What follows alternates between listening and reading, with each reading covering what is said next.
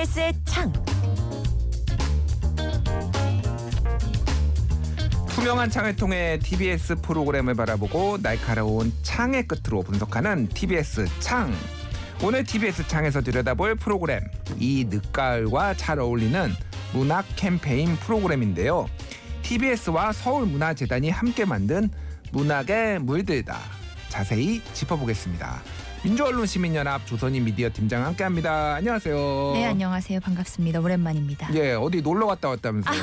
지금 나라가 이 모양인데 지금 놀러 가실 지금 마음이 생깁니까? 그러니까요. 일단은 가서 생각 정리할 시간이 좀 아, 필요했어요. 그렇군요. 그 티비에스 조례 관련해서 예, 예. 그 통과되는 날 제가 기자회견한다고 그 앞에 있었거든요. 아, 비 오는 날. 예. 그 현장도 좀 답답했고 음. 또 지금 그 십이 구 참사 관련한 보도들도 예. 또 문제가 있다고 해서 저희가 뭐 모니터링도 진행할 예정이고 되게 바쁘거든요. 예. 음. 그래서 생각 정리하는 시간으로 예. 네, 오랜만에 뵙습니다. 그냥 부러워서 그런 거예요. 제가 뭐 무슨 자격으로 제가 꾸짖을 수 있겠습니까? 다만 이제 티비에스 조례안 폐지와 네. 관련해서 그렇게 활동해 주셨다니 니 죄를 사하노라.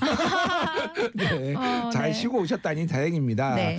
자, 오늘 함께 이야기 나눠볼 프로그램 티비에스와 서울문화재단 제휴 문학 캠페인인데요. 문학에 물들다입니다. 이런 게 있었나 이렇게 생각하시는 분들 좀 있을 것 같은데 먼저 들어보고 본격적인 이야기를 나누려고 하는데요. 지난 십일에 방송됐던 내용 먼저 들어보시죠.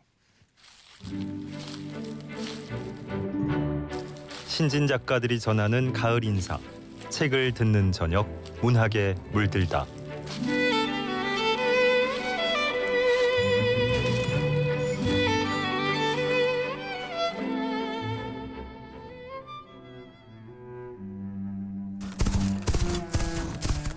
아테나와 아레스가 달리자 한가롭게 풀뜯던 다른 말들이 하나둘 따라붙었다.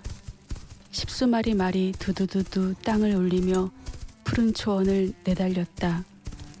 왜 달리는지는 아무도 모른다. 그냥 힘차고 신나게 달렸다.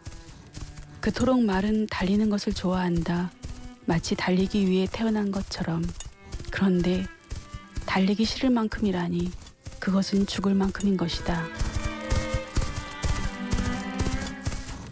아동문학가 신현의 동화 아테나와 아레스 중에서 읽어드렸는데요. 푸른 초원 위를 무작정 내달리는 말들을 바라보면서 작가의 마음은 마냥 편치만은 않았다고 하는데요. 왜 그럴까요?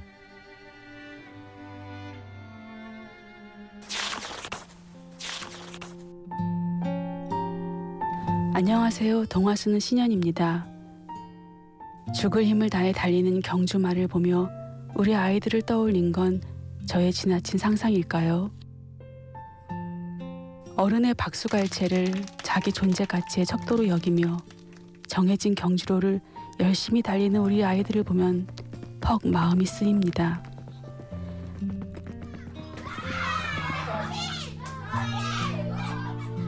아이들이 자기 존재 가치를 스스로 결정하며 오늘 하루를 행복하게 산다면 얼마나 좋을까요? 문학에 물들다. 이 캠페인은 티비에스와 서울문화재단이 함께합니다.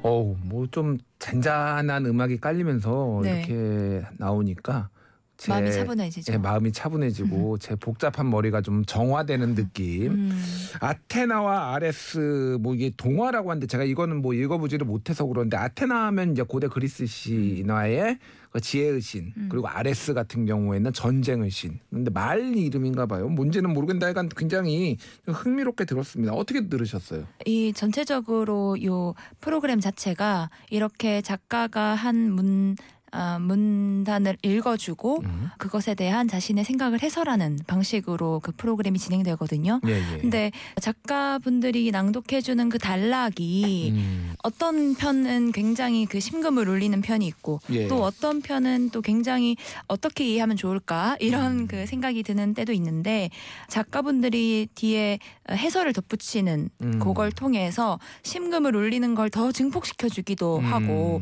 또 이해가 안 됐던 부분들은 분들은 아 이렇게 해서 쓰였구나 예. 이런 생각을 좀 심어줘서 저도 되게 전체적으로 들으면서 음. 생각이 차분해지고 생각 정리도 되고 네 그렇게 들었습니다. 그렇군요. 일단 기획 의도에 대해서 제가 좀 설명을 드릴게요. 티비에스와 서울문화재단이 업무 협약을 통해서 이제 문학 캠페인 프로그램을 제작을 한 건데 지난해에도 했고 올해도 했습니다. 그래서 이미 이천이십 년부터 삼 회째고요. 그래서 이제 팬데믹으로 인해서 좀 어려움을 겪고 있는 문학계를 지원하기 위해서 신진작가 작품들을 소개하는 방식이고 어, 올해는 이천이십이 년 시월 이십사일부터 십일월 이십오일까지 한 달간 이십오 편을 이제 편성을 해왔습니다. 그래서 신장식의 신장개업 끝난 뒤에 요게 이제 좀 짧게 나오고 있다 이렇게 보시면 될 것 같아요. 이런 문학 작품을 주제로 한 캠페인 이런 게 좀 흔치는 않은 것 같아요. 좀 어떻게 보십니까? 네, 저도 모든 라디오 프로그램을 아는 건 아니지만 음. 그 생각해 보면 대표적으로는 이비에스의 그 윤고은의 이비에스 북카페라는 프로그램이 있고 티비에스에 이거 한번 그 리뷰를 한 적도 있는데 오늘도 읽음. 정도가 아, 예, 네, 그렇죠. 있는 것 같아요. 예. 근데 저는 보니까 이게 둘 다 공영방송에서만 음. 진행하고 있구나 예. 이런 생각이 드는데 그만큼 책이라는 미디어랑 라디오라는 미디어는 그 전통 미디어, 올드 미디어잖아요. 음. 그러다 보니까 되게 점유율 자체가 낮고 이용률이 낮고 어, 매니악한 취미 생활이다 보니까 이 둘을 같이 결합해서 만나는 일이 쉽지는 않은 것 같아요. 예. 그 방송사 입장에서도. 그런데 이런 공익적이고 되게 비주류 로 보일 수 있는 기획을 말씀해 주신 대로 신장식의 신장개업 바로 뒤에 편성을 했더라고요. 음. 저는 이건 티비에스가 제대로 배치한 거다라는 예. 생각이 들어요. 그리고 굉장히 도전적으로 하셨을 거라고도 생각을 하고 신장식의 신장개업이 최근 청취율 조사에서 저녁 시사 프로그램 일 위. 일을 했더라고요. 예, 일이죠. 네, 네, 그만큼 중요한 프로그램 뒤에 배치했다는 것은 음. 이 문학 프로그램 자체를 얼마나 좀 중요하게 생각하는지를 예. 보여주는 배치 같아서 그것도 어, 놀라웠어요. 네. 아마 예, 서울문화재단이 일정 정도 지원을 해줬겠죠. 세상에 공짜가 어디 있습니까. 다만 이제 그럼에도 불구하고 이런 것들을 의지를 가지고 중요한 시간대에 그쵸. 배치했다. 요거는 뭐 높게 평가할 것 같고 굉장히 좀 아까 전에 들어봤지만은 차분해지는 음. 마음이 차분해지고 좀 생각도 하게 하고 이런 것 같아요. 요 구성이 보니까 이제 지금 이십오 편을 했으니까 이십오 명의 작가가 나온 것이고 구성을 보면은 이제 한 구절 낭독하고 이거에 대해서 해설하고 이런 방식으로 좀 진행이 된 것 같아요. 좀 어떻게 보셨습니까? 그 작가가 음. 자신의 작품을 직접 낭독해 주는 건 좀 유튜브나 이런 데서도 잘 없는 것 같아요. 예. 그리고 뭐 사실 책을 읽어주는 프로그램이나 컨텐츠들이 없는 건 아닌데 음. 작가가 직접 낭독해 주는 만큼 희소성이 있다고 생각을 했고요. 음. 그리고 아까 말씀드린 것처럼 해설이 덧붙음으로 인해서 훨씬 더 이 문학이 주는 좀 어, 분위기나 가치를 좀 더 높여주는 부분이 분명히 있다고 생각을 해요. 저는 그 첫 타자였던 시월 이십사일 마윤지 시인 편이 굉장히 어, 좋았고 작가 해설을 들으면서 어, 약간 희망을 얻었거든요. 예. 처음에는 그 내용 자체가 굉장히 잃어버린 것에 대해서 얘기하는 되게 허무함에 대해서 얘기하는 그 낭독한 부분이 그렇거든요. 그래서 음.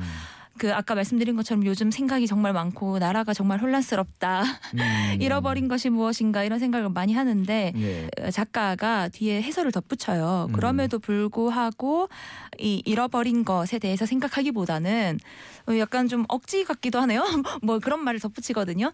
그래도 뭐 매일 우리가 잃지 않는 것이 있으니 그것은 바로 심장소리다. 이런 그 해설을 덧붙여줘요. 아. 그래서 심장소리를 잃으면 죽는 거 아닌가요? 그러니까 그러니까 절대 잃지 않는 것이 있다. 네. 이런 소중한 어떤 작지만 지나칠 수 있는 그런 소중한 것들을 생각해보는 기회 이런 해설을 덧붙여주거든요. 음. 그래서 아, 절망만 하려고 하다가 아. 아니다. 역시 희망도 있지. 아, 이런 혼란스러운 세상에서도 심장 소리를 생각하면서 음. 아, 좀 이겨내보는 게 좋겠다. 이렇게 음, 좀 다양한 생각을 해볼 수 있게 해주는 음. 구성 자체. 음. 네, 인 것 같아요. 누군가한테는 꿈보다 해몽 이럴 수도 있지만 누군가한테는 네. 또 생각할 거리를 던져주는 거. 아, 그럼요. 거. 지금 이렇게 얘기하면서 웃으면서 얘기해서 그렇지만 음. 아까 같이 들어봤잖아요. 예, 예. 들으면서는 혼자 생각하게 되고 이 혼자 사색하는 시간에 음. 이걸 딱 들으면 약간 뭔가 울컥하기도 하고 예. 생각이 정리되는 부분이 있거든요. 그러니까 제 진행이 원래 조금 농담도 하고 그러니까 제가 그런 거지 사실은 굉장히 그쵸? 좋았어요. 그리고 저는 요거를 처음 들었는데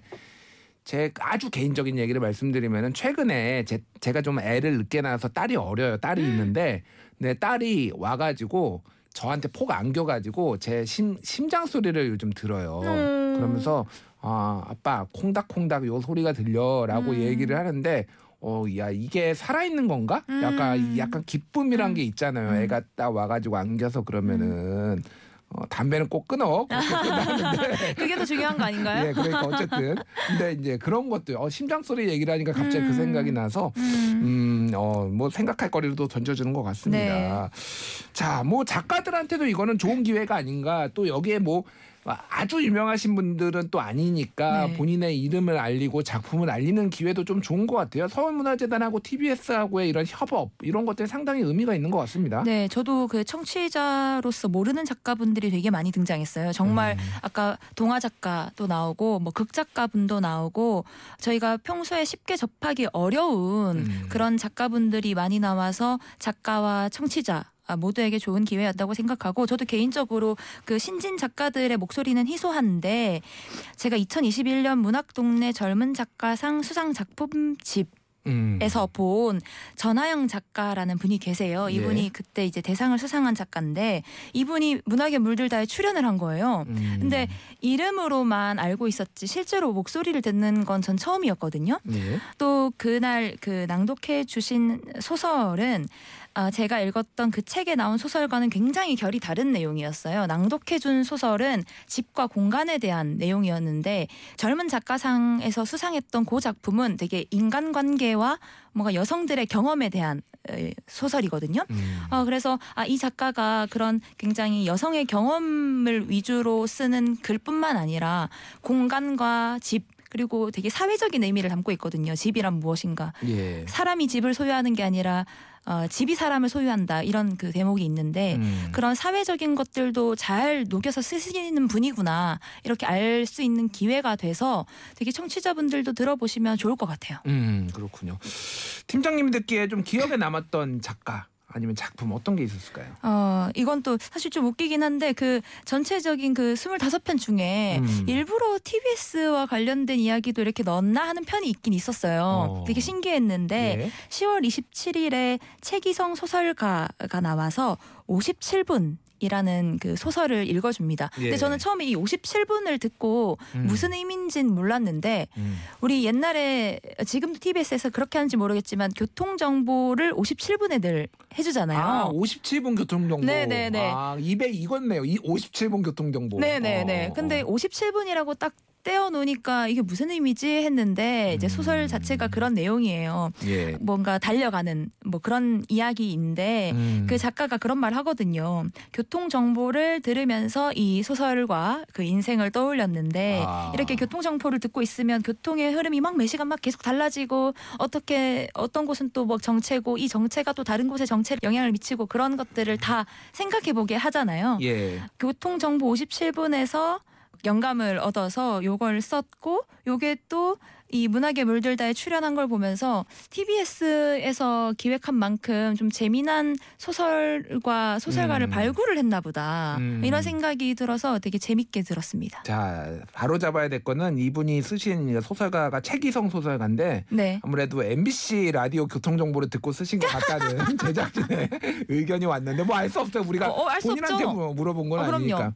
좀 아쉬웠던 부분이 있다. 그러면 어떤 게 있을까요? 저는 그 삼 회째 하고 있고 요게 작년에도 제가 한번 리뷰를 했었거든요. 예. 그때는 오늘도 읽음 그 프로그램에 하나의 코너를 또 따로 만들어서 음. 그때 한강 작가가 출연해서 한번 리뷰를 했었어요. 저희가. 예, 예. 어, 그랬던 바도 있는데 올해에는 그렇게 어떤 프로그램의 특정 코너를 만들어서 하는 어, 시도는 없더라고요. 음. 단순히 그 이, 삼 분 되게 짧은 프로그램에 작가분들이 출연하고 낭독해주고 그 정도밖에 없어서 좀 아쉬웠어요. 저는 음. 좀 더 그 작가분들을 깊게 만날 시간이 있었으면 좋았을 텐데. 너무 짧다. 이 분 삼십 초. 네. 이 분 삼십 초도 아. 짧고 좀 그 음. 프로그램에 따로 코너를 만들지 않은 건 또 예산 때문인가. 티비에스가 예산 때문에 한번 음. 쫙 축소를 했잖아요. 예, 예. 그런 것 때문인가 싶기도 하고 그래서 음. 좀 작가분들을 깊고 또 길게 만날 수 있는 기회를 좀 더 줬으면 좋았을 텐데 음. 그게 아니었어서 그 부분이 전 제일 아쉬웠어요.